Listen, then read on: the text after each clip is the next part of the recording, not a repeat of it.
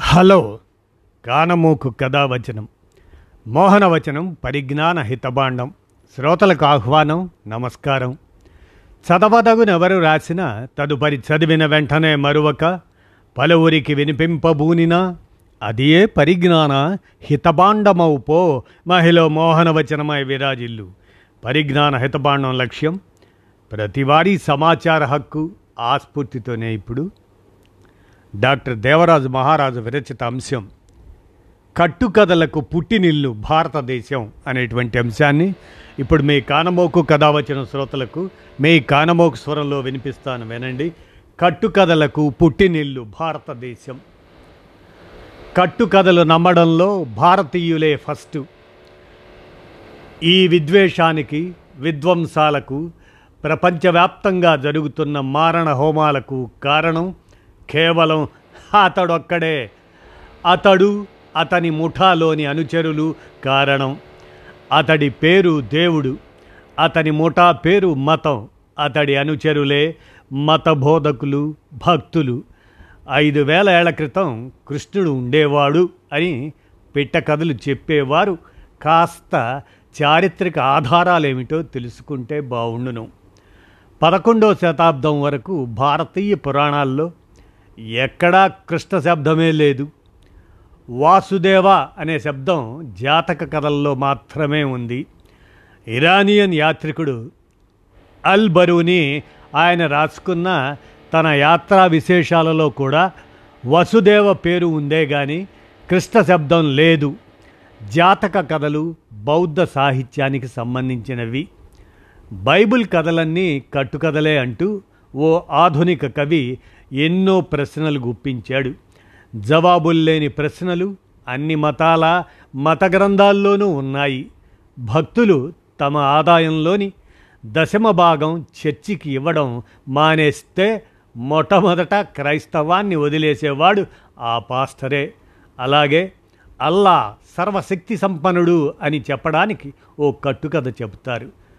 ఓ నా ప్రభు నువ్వు మృతులను ఎలా సజీవులుగా చేస్తావో చూపు అన్నాడు ఇబ్రహీం. ఏం నీకు నమ్మకం లేదా? అన్నాడు అల్లా. ఉంది కానీ నా మనసు తృప్తి పడడానికి అడుగుతున్నాను. ఇబ్రహీం అయితే నాలుగు పక్షులను తీసుకో వాటిని మచ్చిక చేసుకో తర్వాత వాటిని కోసి వాటి విడి భాగాల్ని కొండ మీద పెట్టు అవి ఎగురుకుంటూ వస్తాయి అన్నాడు అల్లా.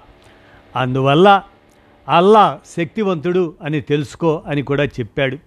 అల్లా ఇబ్రహీం మాట్లాడలేదు. వివేకవంతుడైన ఆధునికుడైతే అక్కడ మరో ప్రశ్న అడిగేవాడు చనిపోయినవే బతికి వచ్చాయని రుజువేమిటి? ఆ వచ్చేవి కొత్త పక్షులు కావచ్చు కదా అని. తమ జాతి పక్షి చనిపోతే వెంటనే ఇతర పక్షులు అక్కడికి అరుచుకుంటూ వస్తాయి. ఉదాహరణకు మీరు ఒక పామును కొట్టి చంపండి. దాని జీవద్రవాలు ఉత్ప్రేరకాలుగా పనిచేసి కాసేపటికి ఆ చోటికి మరో పాము వస్తుంది. ఇది జంతు ప్రవృత్తిలో ఒక భాగం. ఎవరి శక్తియుక్తులు అక్కరలేదు. అన్ని మత గ్రంథాలలో అభూత కల్పనలు కోకొల్లలు. అవన్నీ నిజమే అని ఇంకా ఈ ఆధునిక కాలంలో ఇప్పుడు కూడా గుడ్డిగా నమ్ముతున్న వారి సంఖ్యే అధికం. ఇతర దేశాల వారి కన్నా కట్టుకథలు నమ్మడంలో భారతీయులదే మొదటి స్థానం. ఉదాహరణకు హిందూ మత గ్రంథాల్లోని కుమారస్వామి జననం గురించి చూద్దాం. అక్కడ ఒక సన్నివేశం ఏమిటంటే అగ్నిదేవుడు శివుణ్ణి చూడ్డానికి వచ్చాడు. అదెప్పుడు? శివపార్వతులు కామక్రీడలో ఉన్నప్పుడు చెప్పా పెట్టకుండా అలా అకస్మాత్తుగా వచ్చినందుకు శివుడికి కోపం వచ్చింది. అగ్నిపై తన వీర్యాన్ని చల్లుతాడు. ఆ వీర్యం మంటకు అగ్ని తాళలేకపోతాడు. బ్రహ్మను తలుచుకుంటాడు. బ్రహ్మ శరవణ సరస్సుకు వెళ్ళమని సలహా ఇస్తాడు. అగ్ని అక్కడికి పరుగు తీస్తాడు. తీరా అక్కడేం జరుగుతోంది? సప్త ఋషుల భార్యలు జలకాలాడుతున్నారు.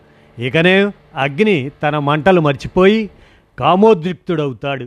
అనూహ్యంగా అక్కడికి వచ్చిన అగ్నిని చూసి అరుంధతి తక్షణమే బట్టలు చుట్టుకుంటుంది. మిగిలిన ఆరుగురు ఆ పని చేయరు. పైగా అగ్నితో కలిసి తృప్తి పొందుతారు. ఆ సమయంలో అగ్ని ఒంటిపై ఉన్న శివుని వీర్యం ఆ ఆరుగురు ఋషి భార్యల గర్భంలోకి ప్రవేశిస్తుంది. సృహలోకి వచ్చిన ఆ ఆరుగురు మహిళలు భయంతో తమ తమ గర్భపిండాలను శరవణ సరస్సులో తామరాకులపై వదులుతారు. ఎవరి ఇళ్ళకు వారు తిరుగుముఖం పడతారు. వారి భర్తలు మహారుషులు కదా.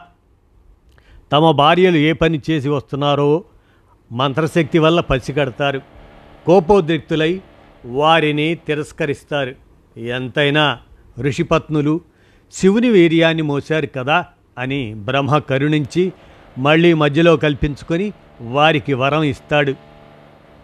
జ్యోతిర్లోకంలో వారిని కృత్తికలుగా ప్రకాశించమని దీవిస్తాడు. అప్పుడు శరవణ సరస్సులో ఆరుగురు ఋషుల భార్యలు తామరాకుల మీద వదిలేసిన పెండాలు అతుక్కొని ఒక్కటై షణ్ముఖ రూపాన్ని దాలుస్తాయి. ఆ షణ్ముఖ ఆరు ముఖాల రూపమే కుమారస్వామి అవుతాడు. ఈ చిన్న కథలోని విషయాల గురించి ఆలోచిస్తే మనకు ఏమనిపిస్తుంది? హిందూ పురాణాల నిండా అక్రమ లైంగిక సంబంధాలు బాహాటంగా కనిపిస్తాయని తెలుస్తుంది.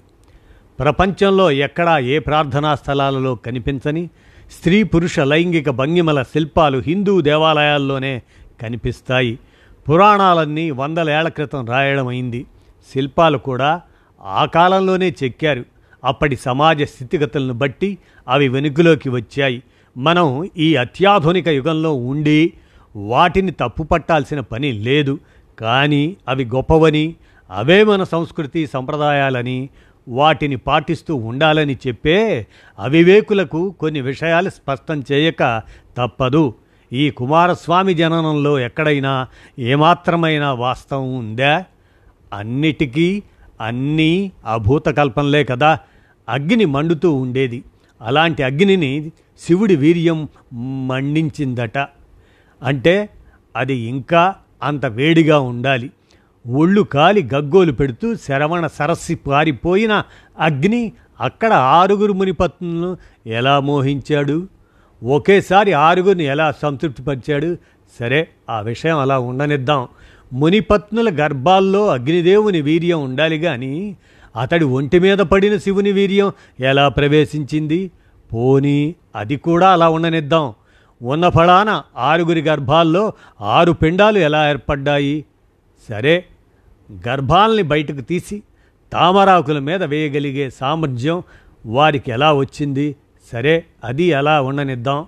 వేరు వేరు ఆకుల మీద ఉన్న పెండాలు ఏ శక్తి వల్ల దగ్గరయ్యాయి? దగ్గరై ఒక్కటయ్యాయి. ఒక్కటై ఎలా షణ్ముఖుడు ఏర్పడ్డాడు? ఎక్కడికక్కడ ఇంత మంత్రశక్త్యా? ఇన్ని మహిమలా? ఇన్నిన్ని అభూత కల్పనలా?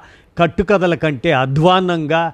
అసందర్భ ప్రలాపనలా వదురుబోతు మాటల్లా? సాగే వీటిని భక్తి శ్రద్ధలతో విని ధరించాలా కనీస ఇంగితం లేని ఈ కట్టుకథలు గొప్ప పురాణాలా గొప్ప సంప్రదాయ రచనలా? ఆ దేవదేవుడే స్వయంగా మానవులకు అందించిన మహత్తర జ్ఞాన సాగరాలా? వివేచన పెరిగిన ఆధునికులు వీటిని ఆమోదించాలా? మెదడు లేని జడ పదార్థాలు ఆమోదించాల్సిందే. కల్పిత గాథలు అని చెప్పండి చాలు. ఆమోదించడానికి ఎవరికి ఏ అభ్యంతరం ఉండదు. వందల సంవత్సరాలుగా కోట్ల మంది జీవితాలని అన్యాయంగా దుర్భరం చేసిన వైదిక మత ప్రబోధకులు అందుకు ఒప్పుకోరు కదా. ఆధునికత పెరుగుతున్న కొద్దీ చదువుకొని ఉద్యోగాలు చేస్తున్న మహిళలు చేతి గాజుల్ని కాలి మట్టల్ని వదిలేస్తున్నారు. దానివల్ల హిందూ సంప్రదాయం దెబ్బతింటుందని పురుషుల ఆధిపత్యం తగ్గిపోతుందని మనువాదుల భయం. అందుకే నాడి గురించి శక్తి గురించి బోటక విజ్ఞానం ప్రచారం చేస్తున్నారు. ఈ మత పిచ్చిగాళ్ళకు అంత తెలివితేటలే ఉంటే కాలి రెండో వేలి నుండి స్త్రీ గర్భాశయానికి వెళ్ళే నాడి ఏదో స్పష్టంగా చెప్పాలి. వైద్యశాస్త్రం చదువుకున్న వారికి హ్యూమన్ ఎనాటమీ క్షుణ్ణంగా తెలిసి ఉంటుంది. వారికి ఎవరికీ తెలియని ఒకనాడి ఈ మనువాదులకు ఎలా తెలిసింది? ఇతర మతాల మహిళలు ఎవరు? మట్టెలు పెట్టుకోరు. మరి వారంతా బాగున్నారు కదా? హాయిగా కాపురాలు చేసుకుంటూ పిల్లల్ని కని పోషించుకుంటున్నారు. ఆ మహిళలకు లేని మహాద్భుతమైన ఆరోగ్యం సుఖ సంతోషాలు ఈ హిందూ మహిళలకు ఏం లభిస్తుందని? తాళి బొట్టు గాజులు మట్టెలు వదిలేసి పైటలు తగలేసి స్వేచ్ఛగా తిరుగుతున్న స్త్రీవాదుల జీవితాలు సజావుగానే ఉన్నాయి. ఏది ఏమైనా అబద్ధపు సైన్స్ చెప్పి భయపెట్టడం దండగా. కాలంతో పాటు మార్పులు సహజం. ఫ్యూడల్ వ్యవస్థ ఇంకా కొనసాగాలని కొందరు తాపత్రయపడుతుంటారు. వారి కోరిక నెరవేరదు. మనువాదుల అబద్ధాలు సైన్స్ను విశ్లేషించుకునే తెలివితేటలు ఇప్పుడు సామాన్య పౌరులకు కూడా ఉన్నాయి అని డాక్టర్ దేవరాజు మహారాజు వీరి కేంద్ర సాహిత్య అకాడమీ అవార్డు విజేత జీవశాస్త్రవేత్త ఆయన వివరించి చెప్పినటువంటి అందజేసిన కట్టుకథలకు పుట్టినిల్లు భారతదేశం అనే అంశాన్ని ఇప్పుడు మీ కానమోకు కథ వచ్చిన శ్రోతలకు మీ కానమోకు స్వరంలో వినిపించాను. విన్నారుగా? ధన్యవాదాలు.